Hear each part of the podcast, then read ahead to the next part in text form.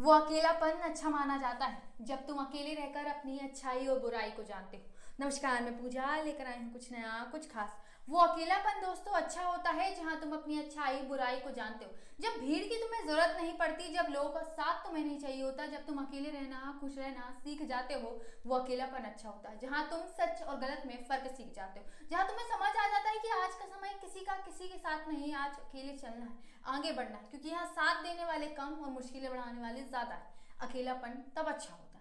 जब हम समझ जाते हैं कि ज़िंदगी में चलने के लिए आगे बढ़ना होगा, कोई नहीं आएगा किसी की मदद करने, यहाँ आगे खुद से बढ़ना होगा। कई बार गिर जाएँगे, कई बार हार जाएँगे, लेकिन आगे हमें अकेले बढ़ना होगा, क्योंकि ये ज़िंदगी है। यहाँ रास्ते खुद अकेले बनाने हैं। खुद आगे चलना है, मुश्किल है औज़ार, लेकिन लगातार चलने जाना है। जब अकेलेपन के मायने हम सीख लेते हैं दोस्तों, तब हम आगे बढ़ते हैं। यही अकेलापन है जो हमें आज से अब कर जाने की रिक्शा शक्ति जाता है। आज से अब बेहतर कर जाने की एक कोशिश करने की वजह दे जाता है।